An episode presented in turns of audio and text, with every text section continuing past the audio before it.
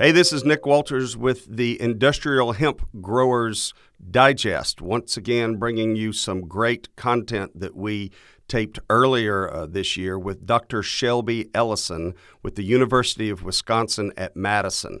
Dr. Ellison was part of a team that understood some of the marketing efforts and looking into some of the markets in the future particularly for hemp growers. How many hemp growers were continually going to grow more? Uh, how what markets do they think were the best place for them to sell their crop?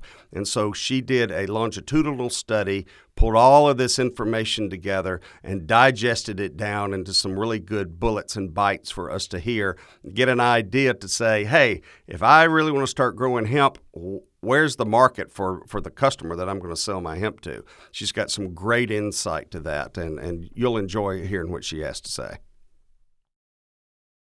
Hello and welcome. I'm Nick Walters with the National Hemp Growers Cooperative, and we are uh, pleased to have you join us on our regular uh, webinar Wednesdays that we are having here every uh, Wednesday afternoon with different uh, thought leaders and people who are knowledgeable in the hemp industry and who are giving us great insight in all the myriad of things that are hemp. And today is no exception to all of that. We are glad to have Dr. Shelby Ellison here with the University of Wisconsin at Madison. Uh, Dr. Ellison is a horticulturist and is on faculty there within the um, horticulture world and, and teaches and teaches one class that is particularly cool, which is the science of hemp. So that sounds like something even us liberal arts majors might enjoy being able to watch to, to learn a little bit more about that, Dr. Ellison. But uh, specifically, uh, we wanted to hear from her on a uh, survey of stakeholders that she did recently who of hemp industry stakeholders to get their idea and insight uh, about a myriad of things of kind of where the industry is going, particularly around research and education and what that may look like for those of us who are new to the industry or people who are in the industry um, uh, already being able to share some of that info. So, Dr. Ellison, um, would you mind starting off and just giving us any more of your background that I was not able to do a very good job of there, and and then uh, tell us more about your research and about the information that you found. And uh, she's got some slides for us to watch, so we're going to hold the questions until the end because it may very well be that one of your questions is something that's coming up in the in the slide uh, coming forward on all of that. So, Dr. Ellison, the floor is yours. If you want to uh, take the screen and run with it whichever way you'd like. Sure. So I'll start sharing my slides here. So thank you very much for the opportunity to present the results of this survey. Um, I'll go ahead and pull up the slides and then um, I'll give my uh, a little introduction, but I don't think that much more is needed. Okay. So I'm going to slide share. Okay. How does that look? Looks great. We can see it very well. Thank you. All right. So, so yes, as was mentioned, um, I am at the University of Wisconsin Madison, where I work in the Department of Horticulture. Um, my background is in plant genetics and plant breeding, and I've been working in hemp since 2019 at the university and just started my position as an assistant professor last uh, summer. So that kind of makes me middle-aged in terms of the hemp world if you're you have about two years of research under your belt. So um, i want to present some of the findings from a national survey that i conducted um, at the end. Is based on the 2019 growing season um, and the survey happened over the course of 2019 and 2020 so um, the purpose of this survey was to identify hemp research and education priorities um, in the near term, so the next three to five years. And the results of the survey were to help inform the first National Hemp Research and Education Conference, which took place virtually last summer.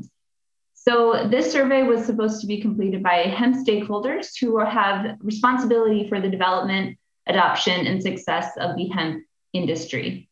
So we sent the survey out through um, the University Madison Survey Center, and this was sent out to various rep- state representatives in, in 30 different states. So um, in 2019, there were fewer states allowed to legally grow hemp. Um, and then those representatives distributed it to uh, licensed growers or processors in their states because a lot of the times those lists are private um, only the, there's only the authority at the state level to distribute them within their states. So the survey was conducted, as I mentioned, um, December 2019 and closed in January of 2020. And we had over 1,500 respondents, which is excellent. And uh, over, over 1,100 were used in the final survey analysis. So a little bit of the summary of who was surveyed. Um, so you can see something that's that's quite interesting is that um, while w- well over 50% of the survey respondents have been working in agriculture for over 10 years, mm. the majority of them had, um, so, you know, close to uh, 70% had only worked in hemp for one year or less. So, so everyone was is really new to hemp. There, there are only maybe 10, 15% that had multiple year experience.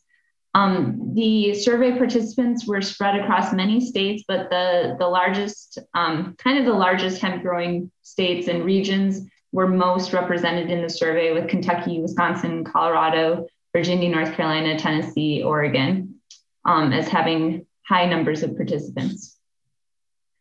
So this was just a distribution of the most uh, commonly grown hemp cultivars. And this, I should mention, at least 90% of the survey respondents were working in the high cannabinoid or CBD uh, hemp type at this time um, of the survey. So that's why what you'll see represented here. So the majority of, um, so the most common hemp cultivar grown was uh, cherry wine, and there's many of these cherry types as well as sweetened box T1 and lifter and cherry. So you can see the distribution here, and this goes on. It has a very, very, very long tail of people who are trying out new things. So the first question we asked these stakeholders are where are they finding information about hemp? Because that's going to inform us as educators and researchers where we should uh, put our information. And you can see that the vast majority of people are finding it on the internet. and that doesn't necessarily mean through kind of well uh, vetted uh, websites. And then also uh, through word of mouth. So there at that time, there's a lot of people that were just, you know, talking to each other, figuring out how to grow this crop for the first time. So the next question we asked is what, since working in the hemp industry, what are the, the largest challenges that you're facing? And I'm just going to highlight here. So if things are in kind of this orange or brown or green color, that means that they are somewhat to extremely challenging. So, so the largest challenge uh, growers are facing have to do with lack of risk management options, which particularly uh, means what to do with uh, your crop if it exceeds the THC limit, market access, finding financing or banking, um, a lack of available or reliable information, and the high production costs that go into growing. Next, we asked what the, um, how important the following market research needs are. And you can see that the vast majority of respondents wanted additional market research on CBD products and alternative cannabinoids. So that's going to be things like CBG or CBN or CBC, all of these various cannabinoids that you can extract from hemp or um, hemp byproducts. But you, you can also see here that the majority of people are interested in market research in, in a lot of the other products as well. And that's going to be the case for a lot of the survey results is there's things that come to the top, but pretty much everything is being identified as, is very important. Uh, regarding the following hemp production economic issues. So people found the cost of seeds or clones to be one of the, the largest production issues, as well as labor costs, harvesting costs, and testing costs. So those are the, the main, um, uh, this is a focus point for us moving forward is, is figuring out how to reduce these costs to bring higher yields into hemp production. And then finally, we were curious about what are the most important areas of research for, for people like me to be focusing on. Um, and just highlighting a few things that came to the top have to do with regulatory issues. So those are things like THC compliance or um, remediation of um, hot crops, uh, including even the legal limit of 0.3% THC for the what goes into our bills and regulations. Um, again, the number one thing I think to this day is hemp markets and economics. And then some um, things that are more in, in the realm of what I focus on, which has to do with the quality of flowers, seed considerations. So this might be uniformity, germination, uh, seed certification, uh, plant breeding efforts to make better varieties for um, regional adaptation, management of disease pressure, and also post harvest considerations. So that's from when it gets off of your field, where you, how are you processing it, how are you storing it until it gets uh, further processed into the final product. So the, the kind of summary of, of this survey is that there is a great deal of work that needs to be done to specifically develop stable and high yielding hemp cultivars, best management practices for growing, harvesting, and processing hemp, um, develop market and supply chains, and to create acceptable standards to sample, test, process, formulate, market, and regulate hemp products. And additionally, that there needs to be more funding and greater co- collaboration between public and private institutions to achieve these goals.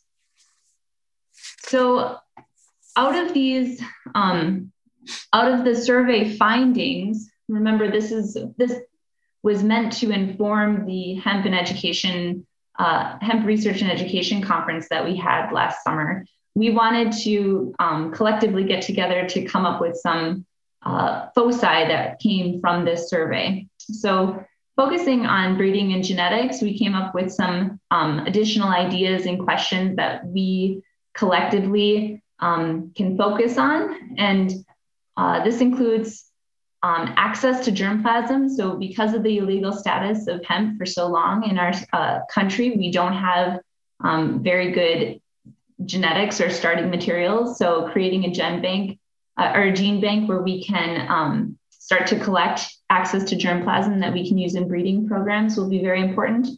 Creating stable and adapted genetics, so regionally adapted genetics that work well from all the way up to Wisconsin, all the way down to Florida, um, across the various suite of latitudes. Um, technology, including gene editing, to potentially uh, create cultivars that might have 0% THC or higher trichome density or disease resistance.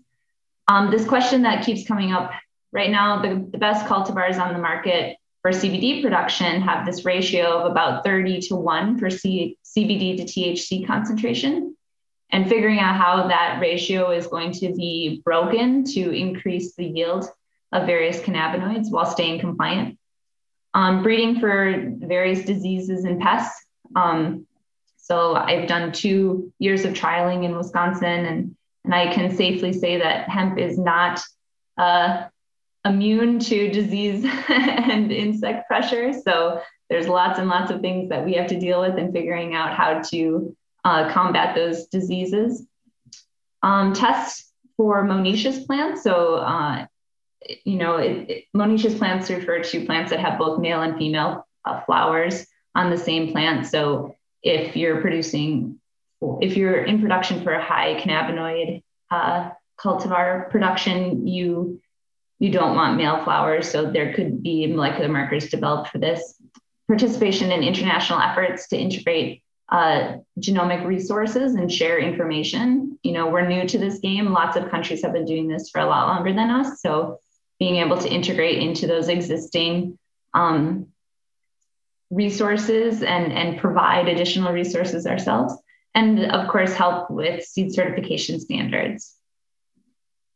Regarding um, the topic of agronomic practices or farming practices, some ideas and questions that were devised were how to best integrate hemp into existing crop rotations. Um, how does hemp management affect the quality of hemp products or THC? So this is going to be things related to um, fertility or various other inputs. how can we improve seedling vigor and establishment? So hemp is a very aggressive plant after about a month, but that first month from seed to when it gets going, it can be quite um, slow and often there's a lot of weed pressure. So improving that vigor is important. Developing best man- management practices by region to address agronomic, environmental, and economic concerns. So there's several groups that are kind of forming regional um, hubs to to inform these best practices for their for their geographic region. Um, ideal planting and harvest dates by region, and creating public-private partnerships. Um, ideas relating to pest management, identification of pests and pathogens of greatest economic impact and their thresholds across hemp market classes in various climatic zones or regions, um, better understanding the impact of pests on crop quality and cannabinoid development, the impact of ecology, uh, the impact of ecology and microbiome on pest resistance and control. So a lot of these have to deal with the the intersection of you know both the the variety and the management system. Um, pest issues and management in greenhouse production systems versus the outdoors, pesticide efficacy and registration. So right now there are no um, labeled pesticides or herbicides allowed in hemp, with the exception of a very few um, OMRI or, or bio uh, pesticides. And um, so, so to go through that process, there needs to be um, IR4 studies to understand what how pesticides affect the plant and how they accumulate in the plant plant before they can become registered. Um, developing pest management tools and figuring out how to combat misinformation. And I think that's true of, of all of these topics is, is kind of how do you add more scientific rigor to, um, to the field. So next comes testing and processing ideas and questions. So we need to develop standards for sampling and testing hemp cannabinoids and for contaminants such as pesticides or heavy metals um, creating rapid testing for THC or roadside testing, these types of in the field testing kits that can give um, a better picture of what's happening over time and on in the field.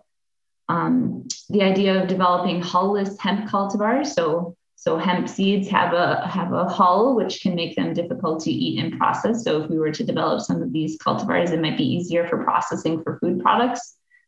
Developing market marker, markets for hemp byproducts, such as the seed cake that comes out of um, the seed when you press for oil, and understanding the nutritional value of these products for um, potential in animal feed. Uh, developing specs for growing, harvesting, curing, storing, processing hemp, and better understanding hemp emissions and odors and their effects on human health. So, the same compounds, those terpenes and volatile organic compounds that make hemp so um, odoriferous uh, also may potentially have a negative um, impact on human health in large concentrations. And then finally, focusing on this, um, the, the biggest uh, kind of area of concern from our survey is this economics, marketing, consumer perception, supply chain, and regulation ideas. So, better understanding how hemp production competitiveness and best practices um, relate to other crops, crops. So comparing the cost of production by geographic location, um, understanding how to prioritize infrastructure investments. Um, so rather than kind of having a hodgepodge of like these things are going here, making the connections between what types of plants, you know, growing for high cannabinoid, going for grain, growing for fiber dual purpose, where in the country they're going to do the best and understanding where to put that infrastructure what are the most lucrative end markets? Consumer education which i think is a, a huge aspect of this is just um, better educating the public on what hemp is how it's different from drug type cannabis and and having more uh, research behind some of the claims that are being said about you know its impact on human health or on animal health better understanding the competitiveness of us hemp versus the world market um, developing a common language and definitions. So right now, because this again has been illegal for so long in the United States, people are kind of coming up with their own terms and definitions separately. So it's important for us to be able to communicate, to develop a common language, and developing baselines and targets for hemp growers, processors, and equipment manufacturers. Uh, and this I mentioned earlier is um, looking at hemp products or byproducts as an animal feed. And I know that there are several ongoing studies right now across the country that are specifically looking at feeding um, hemp grain to uh, various animals to look at the impact of um, nutritional value and cannabinoid accumulation in the animal. Um, so to to kind of summarize that, so this this were these were some of the things that we discussed in the conference. Um, interestingly, there in this journal GCB Bioenergy, um, the results from the conference, including my survey results, were just posted in a special issue here, the United States Hemp Research and Education Conference special issue. You can see this just came out last week, so the timing is is great. So you can go and check this out. It's open access, so it's freely available to anyone that wants to see some of the published articles from that conference there. And this is recorded so you can capture all this information. Um, and then one thing I wanted to leave you all with is uh, the one effort that I've been working on in the Midwest is, uh, so, you know, I'm, I'm talking about the survey, but then moving forward, some of the action items that we have is the Midwestern hemp database. So um, one thing that we know is that we're trying to understand what varieties grow well where. So this uh, database utilizes grower collaborative networks and what happens is we have um, solicited growers to uh, provide information to, about agronomic performance and uh, agronomic input. So, what type of fertilizer, what type of irrigation, what type of soil they have, what varieties they're growing. And then in exchange, they get low cap, low cost cannabinoid testing. So then they can sample their um, their their hemp for cannabinoids at about half the regular industry price. And um, all of that data gets fed into this database, and then people can kind can start to look at different states and different regions for different cultivars to see how they perform when they're flowering, what the final yield is, and what the cannabinoid data is. And there's hundreds and hundreds of data points in there. Um, so this is a collaboration right now between the University of Illinois, University of Wisconsin, Michigan State, Purdue University in Indiana, and then all of the testing is happening through Rock River Laboratory in Wisconsin. And so there's a link to this database. It's it's really great. And, and here on the right, you can kind of just see some of the data. This is just all of the samples, the cannabinoid testing, and on the y-axis is THC, and on the uh, x-axis is the total CBD content. And you can see how there's this very, very linear progression um, that occurs over time, and that that um, if you're above the line, you have too much THC, and if you're below the line, um, you have probably too too little CBD. And and this is um, this is very informative for kind of better understanding, you know, what varieties are way out here are going to be your best performing varieties, um, as long as they are well that's that's not exactly what I want to say. so imagine there's a line through the middle of this that tells you what compliance is. It allows you to pick the varieties that are still compliant but have the highest CBD concentration. And um, so this is extend, extending to a larger geographic region this year, and we're currently accepting applicants for participating in this project. So if you want to check that out, you can go to the Midwest Hemp Database website to find more information about that, or I'm happy to answer questions about that.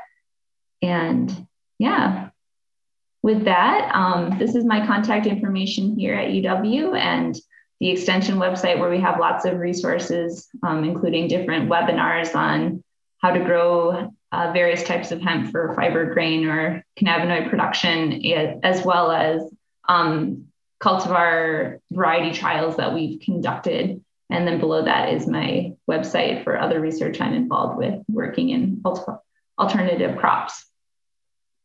So, how about that? That's terrific.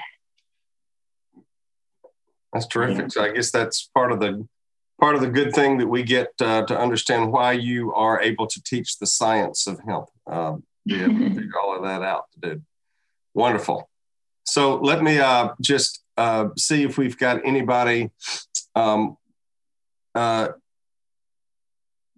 Dr. Ellison, would you mind unsharing a minute so that we could see the chat box a little bit better? Oh, sure. Yes, I, I can see it. So, yes. okay. So, can you see that as the, the question yes. that Michael is asking there? Yes, and I'm not um, sure how it goes. I'll just read it. So, for please, you as sure. a researcher, what are the greatest unknowns remaining about the hemp plant? In your view, is enough research going into hemp root and understanding the potential applications? Is this an underappreciated part of the plant?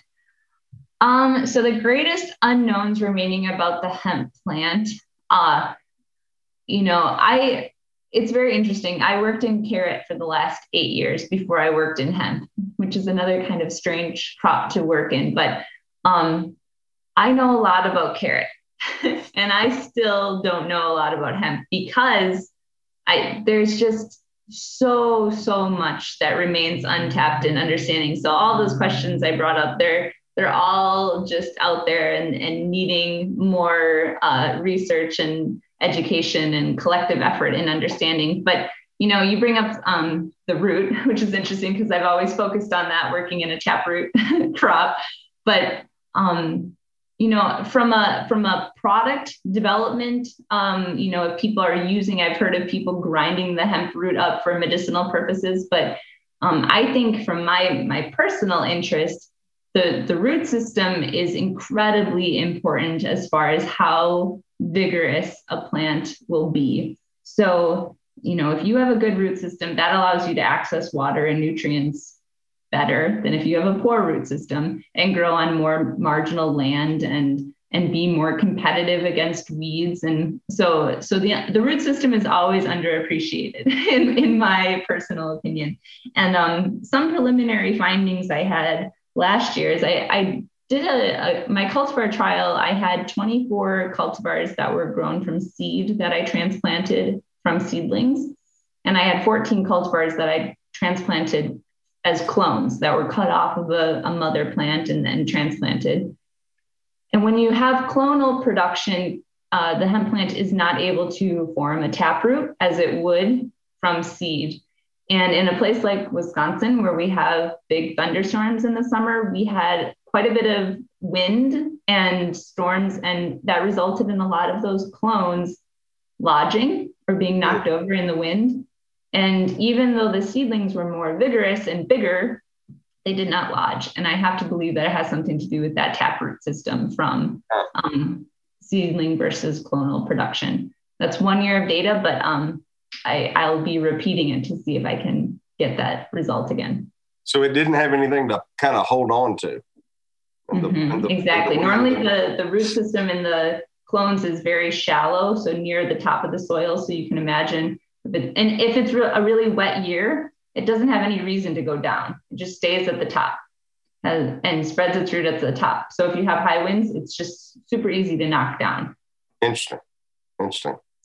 The uh, and if anybody else has a question, I've, um, okay, keep going. We're gonna we're gonna defer to our our folks uh, attending there.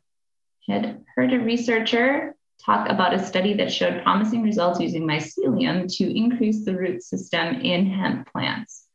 Yes, I, I have definitely heard about that in, in other crops as well. You know, the whole um, the microorganisms that are present in the soil they have never, I mean, very recently have people started to understand the importance of those microorganisms and how they interact with the plant. And, you know, if the composition of the soil changes and there's different organisms present, that drastically influences the, the health of the plant and how it's accessing various nutrients. So that that's a, a very new field of study. And I think it's going to be super interesting just because you know, it's the whole uh, people call it dirt versus soil. this idea that like soil is a living thing. I think it's it's becoming more and more um, discussed and and um, and and shown that it's truly important. But specifically, like with the types, I mean, with mycelium or other different types of microorganisms, I, yeah, I think there's different research coming out, but I, I don't know the specifics of that particular study. Interesting.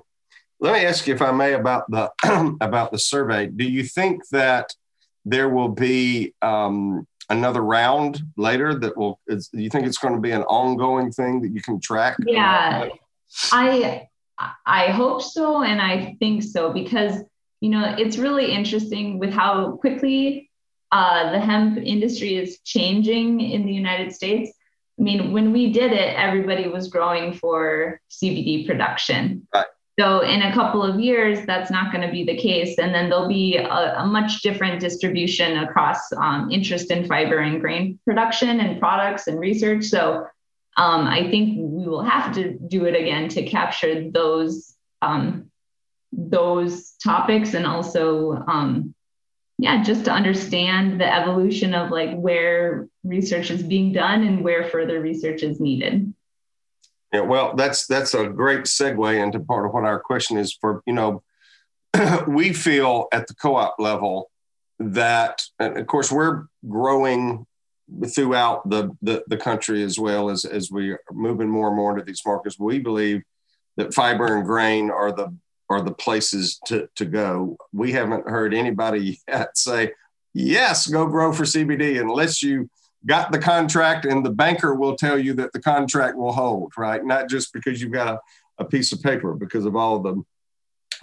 negative things that have happened with, with a lot of growers and things within the CBD market. But the things that I thought were interesting about the survey that folks were saying one of their biggest challenges about seed costs and labor, or you know, those are not really issues with with fiber, right? I mean, it doesn't mean I don't mean that there's no issue with them, but mm-hmm. you're mm-hmm. buying seed by the pound instead of by the seed, and you are able to use all kind of mechanized, you know, mechanized yeah. way of harvesting yeah. and planting I think it would be interesting to see about those that said, you know, not only, yes, I'm staying in the hemp world, but I'm, I used to be a, a CBDer, but now I'm a, I'm, I'm a grain and a, you know, mm-hmm. and, and um, I think that would be an interesting thing to see because we certainly are picking up on that a great deal the more that we speak to folks. For example, some of your colleagues uh, down at Auburn, I know have done, uh, they're doing a great job over there, but they are all about learning more just from emails I was having with them this morning about learning more about fiber and, you know, mm-hmm. how do, how do they translate all of that data and information and that might work real well in Wisconsin or Minnesota or some places in the upper Midwest, but it doesn't mean that you're going to be able to grow it in Demopolis, Alabama either, right? It's, mm-hmm. So all of that world, it's kind of a this is a loaded, I guess, not so much as a question as a question statement, right? That I, I, guess I'm making, but I would really think that that would be an interesting thing to track and to watch and to really help make policy and other things going forward. You think that's right or?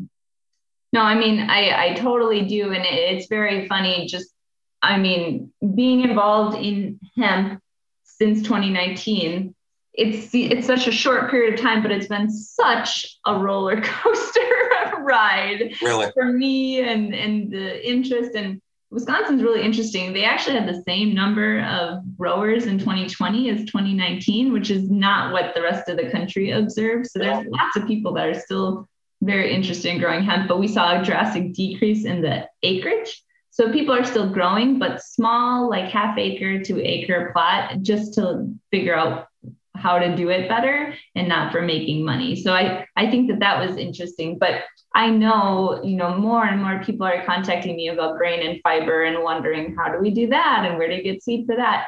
And while I think it is true that the cost for seed and and and labor are going to be much particularly for grain production because yes that's all seed and a tractor but um fiber production will be a whole nother thing because you know, with the retting process, whether that's happening on the field or in retting ponds or chemically retted, um, and if people are going to bale it or if they're on small acreage, if they're going to try to do some of that by hand, that it's all it's all a mystery still which is you know i know the fundamentals. I've read some things and i can draw make a slide that says this is the process but you know the actual what happens and what innovation comes and and what in the united states maybe in different regions is like the leading way of how to do it. That's that's all to be determined. So yeah we certainly need to continue to capture the pulse of, of hemp in the united states every couple of years because it's changing so drastically.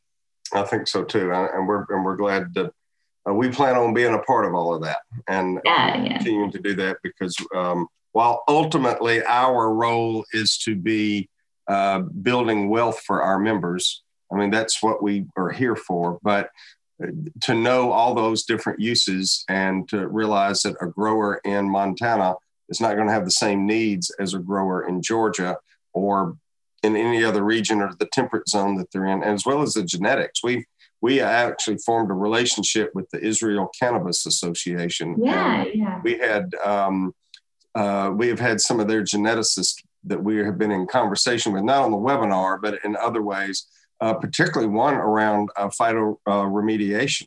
So the idea of, of this um, um, germination bank or, or, or, whatever that term was. Uh, yeah, gene bank. mm-hmm. Yeah, yeah the, the, just where you can get to sharing that kind of information that really ends up helping the whole industry, that will be a real interesting thing to watch too, because it seems like those who first got involved in CBD, the people that made the good money right while the while the window was open okay? Now that train's gone all right that made that kind of crazy money i think uh, but um, for cbd anyway i don't i don't mean in, in, in other ways.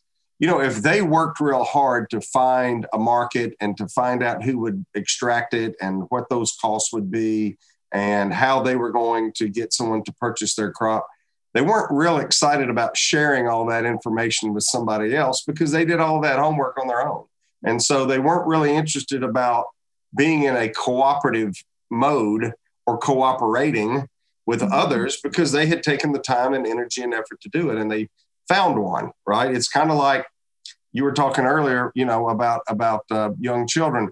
You know, you might help anybody that moves to town to figure out a good dentist to go to or a restaurant or but but you're not going to share your babysitter. Now, you probably got more of them because you're on a university campus where you can tap into them. But you know, once you find a good babysitter, you're not cutting loose of that information because you don't want to give it up, right? So it's kind of the same thing that, that seemed had happened in the industry. And now that there's more going to the grain and fiber and the opportunities for all of that, I think it's a really interesting, exciting time to to to be in it, uh, uh, to be a part of all of that. So that's another question statement, but I guess it was more statement than question. Yeah, no, no, I'm I'm very excited about it all as well. I don't, I mean, yes, your guess is as good as mine, but I I agree. I mean, I might be naive, but especially during the last year with COVID, the only way I'm getting things done is if I'm working with people and you've got to give to get. So, you know, I think the the selfish attitude in the beginning of this maybe was to the detriment of some people, but I feel like if you're really open to collaboration, that is key right now because no one knows everything and it it's not going to work unless you kind of know all the pieces. So yeah. um, I, I completely agree agree that at these early stages, collaboration is is the only way to really get this off the floor in the United States. So right. Um, there, there was a question that came up in the chat too, and you kind of mentioned it as well with the phytoremediation.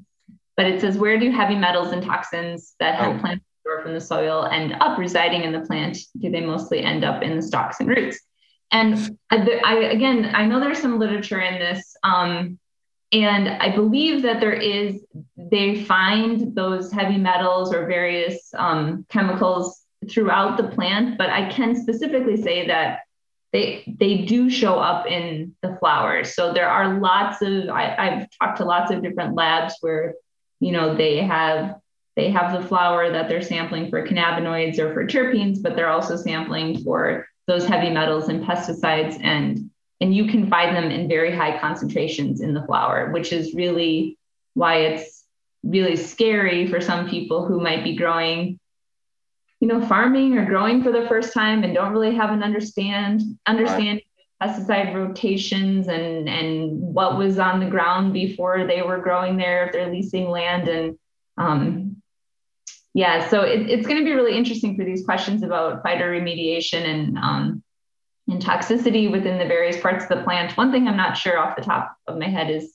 in grain if there's any sort of um, any any of those compounds are accumulating in the grain during production. But it, you know, it's like, okay, well, if we have these marginal lands that are contaminated, then maybe growing things like fiber are going to be great there because there's no human consumption. But um, it'll, it'll be very interesting to see if hemp proves to be a viable option for some of that kind of uh, cleanup effort. And if that's the case, if that hemp will still be used for any other process or if it will have to just be destroyed and cycled back into the environment. Right, right. Well, we would love to put it into some of our renewable natural gas facilities that we're about the business of doing because we don't really care what goes in that pot very much. And so mm-hmm. it's uh, um, uh, we see a great opportunity. As a matter of fact, I don't think I'm letting any cats out of bag because I mean we'll roll out about it more. But we have been talking directly with some people who are on the ASTM um, uh, committee that is actually putting a lot of these standards together, and they are going to have a hemp um, symposium in either June or July. Uh, and they've got papers that are going to be presented about all various aspects of it, and one in particular about phytoremediation. And so we are expecting that we, along with some of our friends with the Israel Cannabis Association and others, are going to um, jointly present this paper uh, about how we might do these trials and what that might look like to be, be able to know mm-hmm. how all that will fit. So uh, we're excited about that. We think that's a cool place to be in in the space as well as the other things we're into as well. Mm-hmm. I think our questions are through, unless somebody has some other thing. Dr. Ellison, I can't tell you enough how much we appreciate you being here and uh, spending time with us. And um, oh, one more. What about the 2021 Hemp Research and Education Conference? Is it going to be live, uh, in person, or virtual, or will it be a? Yeah. So what do we know about that? Find out the, about it. The sad thing is there is not one. So okay. the, the survey and the conference were a, a one-time fund fund that we got from USDA to do a survey and a conference, and there there isn't repeat funding. However, um, the USDA does have additional funding, and um, I'm sure some of that hemp funding that's getting put together will result in some sort of conference. Um, because yeah, there, there's definitely a need to kind of get everybody together. And there's other conferences, yeah. right, for vegetables or for grains or in horticulture and agronomy and all different topics. But um, yeah, I, I don't think that there will be one in 2021. There's been regional ones that, you know, various people put on and, and field days, but I'm I'm gonna say let's hope for 2022 in person. there we go. Well, that's that's a great way to that's a great way to end our conference our time today to Dr. Ellison. So we hope that we can continue to stay in touch with you and uh, uh, continue to track and watch the good things that you're doing there and s- tell us how we can be of some help to you in your efforts. We would love to be a part of, of all of that. That'd be a feather in our cap. So thank you very much. So uh, next week uh, we will um, be talking about logistics. And we've got a, um, a logistics company, the 357 company, that will be on, and they will be talking about all the rules and regs of what it means when I move a product from point A to point B. And it's a it can be a pretty treacherous thing if you don't know where to step and how to walk and how to do all of that. So they're going to talk a whole uh, good bit about those things. And if you are watching this and are not on our newsletter, we would encourage you to sign up for that so you can learn about future webinars uh, that we're doing and other things that the co op is involved in. So, thank you very much. Have a great day. Thanks again. This podcast produced and distributed by MWB Studios.